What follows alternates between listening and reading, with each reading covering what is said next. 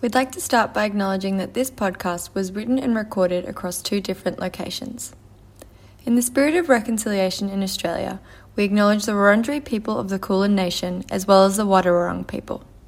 We pay our respects to their elders past, present, and emerging, and extend these respects to any Aboriginal and Torres Strait Islander people listening today.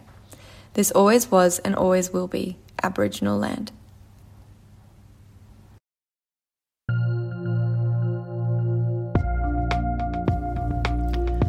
Hi, and welcome to Talking About a More Digital Government, a podcast by Code for Australia. My name's Esther, and I'm Code for Australia's Head of Community and Communications, and I'm thrilled to be back for our second season of this podcast. We'll continue exploring the ins and outs of digital in the public sector, chatting to some amazing folks working in the field, and learning more about civic tech initiatives from around Australia. Digital maturity is a topic we hear a lot about in the public sector. How do we measure it? What should the end goal be? And importantly, how do we improve it? These are questions that often lead to a lot of discussion and some confusion. So, in this episode, we'll be talking to Lara Stevenson, the lead researcher on Code for Australia's Digital Maturity Indicator, a tool to help organisations measure, benchmark, and improve their digital maturity across six key areas. Lara will be speaking to us about what digital maturity actually looks like in the public sector and the frameworks and methodologies that we can utilise to benchmark and improve it within government teams. She'll also be filling us in on a great way to get involved a whole of government survey which is currently running that will help establish a baseline for digital maturity across the sector and result in a report featuring actionable recommendations to improve support for teams and individuals involved in digital delivery. Let's welcome Lara.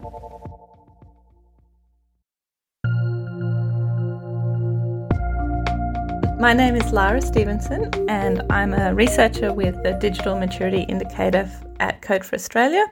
And as well as that, I am a social entrepreneur and designer with my own business, Social Good Outpost.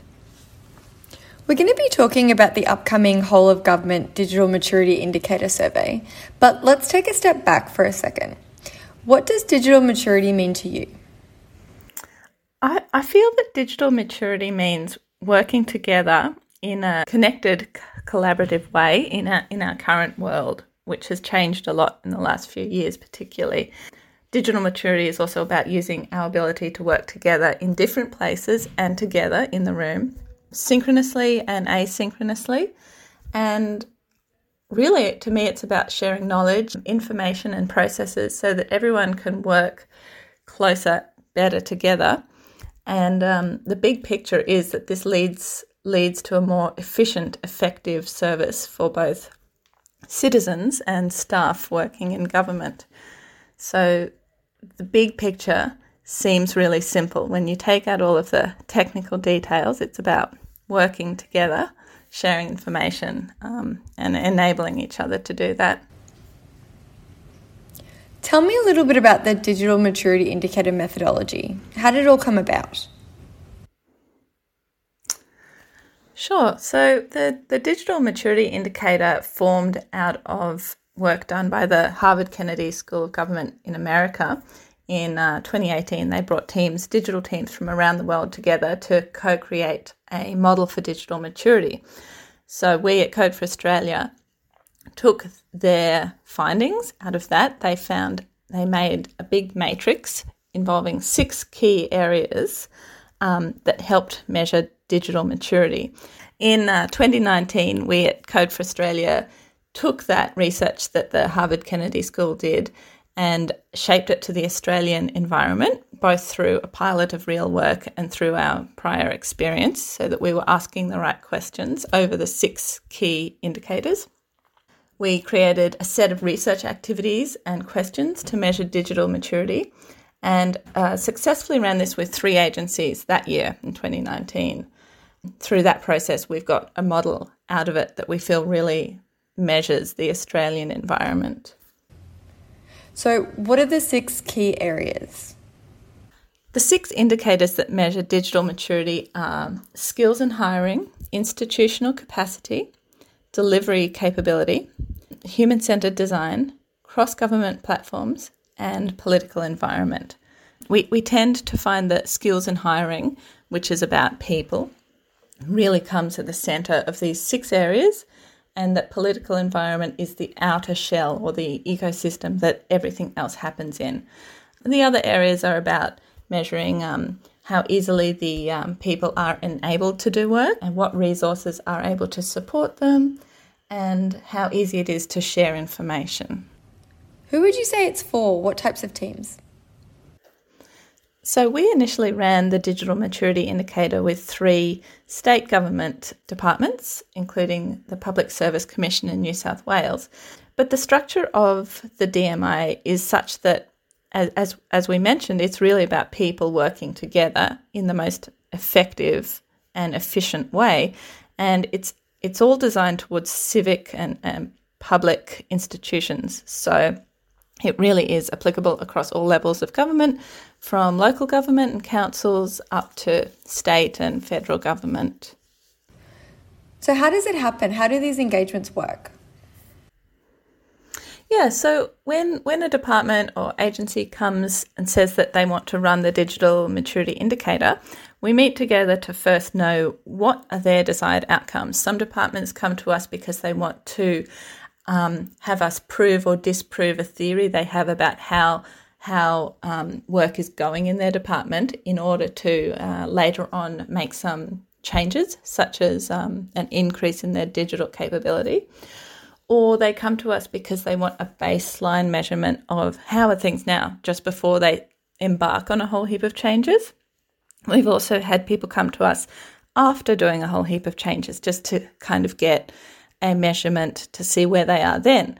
But basically, we really we really talk with that agency to find out what are their specific goals because we can make sure that we focus recommendations around that. One of the outcomes that we had had done in the past, for instance, was a ideal project template, which had a lot of little little reminders for different stages of the project, including before, during, after, and and, and maintenance or growth of the project. So there were all of these things that that that, that department could reference. So after talking together to find out the goals, we start the engagement by doing interviews. Usually these interviews are one on one and across all levels of the department. So from leadership to day to day staff, technical staff, and, and other and other specialists. So we make sure that we, we cover all levels of, of the organisation as much as possible, and including any important project staff that might, might be running right now. As well as that, we create a survey. This survey is or can be slightly customised to help target that agency's specific goals and we run that survey with as many people as possible in the organisation. After that, we create a very readable, very accessible report that really focuses across those six key digital maturity indicators, tells tells basically the top level like what's going really well, what are some barriers that you're facing in those areas, and the most important bit we feel is that we always present recommendations, and these recommendations are designed to be practical, actionable, and build on each other. And speaking of building on each other, we also run prioritization workshops, which are optional but I think extremely valuable so that you can start you can start with the, the key items that are easy but make the most difference and really accelerate your changes from there. Some of the outcomes of completing the DMI is an assessment of your current strengths. This is really important because no situation is all negative. Um, nowhere we've worked in has had a terrible situation all round. Actually, they mostly have one excellent situation that's leading the way. So, one of these areas, these six indicators, will be really leading, and sometimes that's where you can get the most leverage. Sometimes that's where you can say, This has worked really, really well, or you can share these stories of success. So, the current strengths is definitely one of the outcomes. As well, we do touch on areas that could be improved so that you can see what are the barriers. When you're working in a situation day to day, you don't always have a very clear view of what might be standing in your way. And it might not be a big barrier, it might just be something that everybody needs to have a look at agree on and move forwards from. So it's great to get that external point of view. and we're coming in and trying to help you make change. We're not coming in and writing a huge report. We're coming in and trying to create actionable steps forward to increase increase digital maturity, but also increase um, ease of working day to day. It seems like there's a lot of emphasis on the people side of things, and I think often people focus a lot on the technology side of digital maturity. Can you give us some examples of the types of recommendations that you give in these areas? Oh, yes, absolutely. And it, it would be about people first, and then the technology is what supports us to connect with each other. But we're not connecting with Microsoft Word, we're connecting with, um, or Teams, we're connecting with the person on the other side of that technology. One of the areas that we really like to start with our recommendations, because it's really common across a lot of departments, is skills and hiring. Also, because this is where a lot of the change that you make can really ripple out throughout the organization, because this is the area that focuses on, on people and their skills and, and what they're enabled to do. So, some examples of recommendations that we have given is to invest in digital capability of individual staff. I mean, there's a huge appetite for learning, and everybody wants to be able to do their job better or more efficiently or be less hindered by the um, technical or digital environment.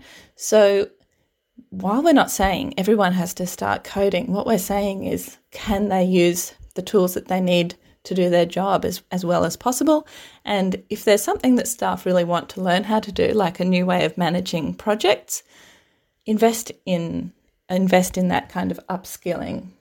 This is also an area that's a lot about supporting people. So recognizing people's growth and achievements, um, supporting people to learn learn new ways of working in ways that they're comfortable with, whether that's just a lunchtime learning session or a, a bigger course or series of series of workshops. We basically also recommend people can learn by watching um, or testing out new ways of working and just having enough spare time to kind of learn and try things out without feeling pressured like the success of the project depends on them. What are some of the things you hear a lot from people who undertake this work? Yeah, we do. We do hear that people want to feel confident and competent in their job. It's also clear that people have heard about different ways of working, such as human centered design or such as agile, and they're kind of they're quite curious about it, as well as feeling like they don't want to be left behind in how they're working. Um, we've seen when one person brings, say, a new hire, brings a skill such as human centered design into their team, they can change the whole culture of that team in such a short time. Under six months, we heard a story about somebody who went from working in, in a previous, more traditional way to a full human centered design um, project style way in their small team, and that team was thrilled. It usually all of these things that we're talking about help people work together better. It's not about putting fancy terms down. It's not about making things more uh, technical. It's about creating better solutions to problems. And um, everybody wants to be able to do that. Nobody wants to feel left behind.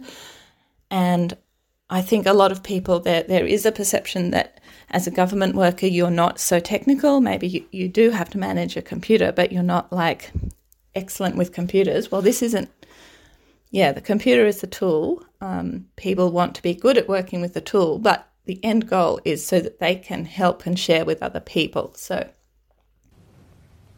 so where does the Digital Maturity Indicator Survey fit into this? What are its goals?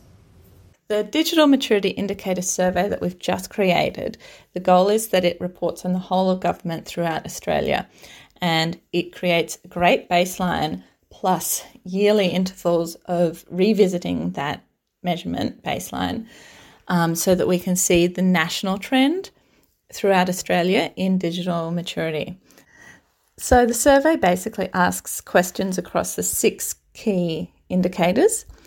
Uh, there's about four or five questions per indicator, and there's also space for people to tell us their own experiences and stories if we haven't asked specifically.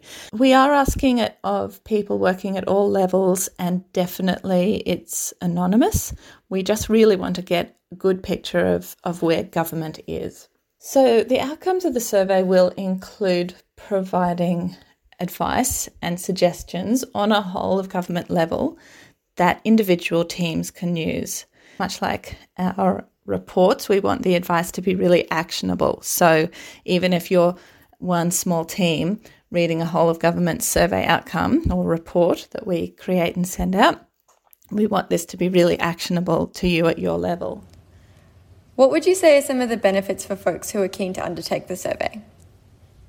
Some of the some of the great benefits I would say that that you could get through filling out this survey is that once you have filled it out and of course shared it with um, your co-workers to fill out as well once you get the report outcomes you can take that to your executive or your leadership and say use it to back up a theory that you have or an argument for change that you have in your workplace um, it's a great researched and unbiased tool that you can say this is this is proof or evidence of the change that I would like to make. These are the recommendations of the whole of government, so we're really bringing a wide lens. Even doing the survey might help you think think through things in different ways because of the way that the survey breaks up the six areas of digital maturity. You might start to see patterns in your own area of work that you can start putting into practice while waiting for the report to come out. And of course, as the survey grows and as time passes, we're going to have year on year comparisons and national trends. So we'll, we'll be able to work from that and explore that more as, as that comes out. Great. Thanks, Lara. Is there anything else you want to add? I think the only other thing that I would add in is that the more people from the more different areas, more levels from leadership to day to day staff to technical specialists, and from regional, remote, city departments, the more people that can do the survey, the better and more valuable our data will be. So, um, if you do get the chance to do the survey, please recommend it to as many people in government or public service as possible. Thank you very much to Lara Stevenson for speaking to us on the topic of digital maturity in the public sector. The link to the whole of government digital maturity indicator survey can be found in the show notes for this episode. Until next time.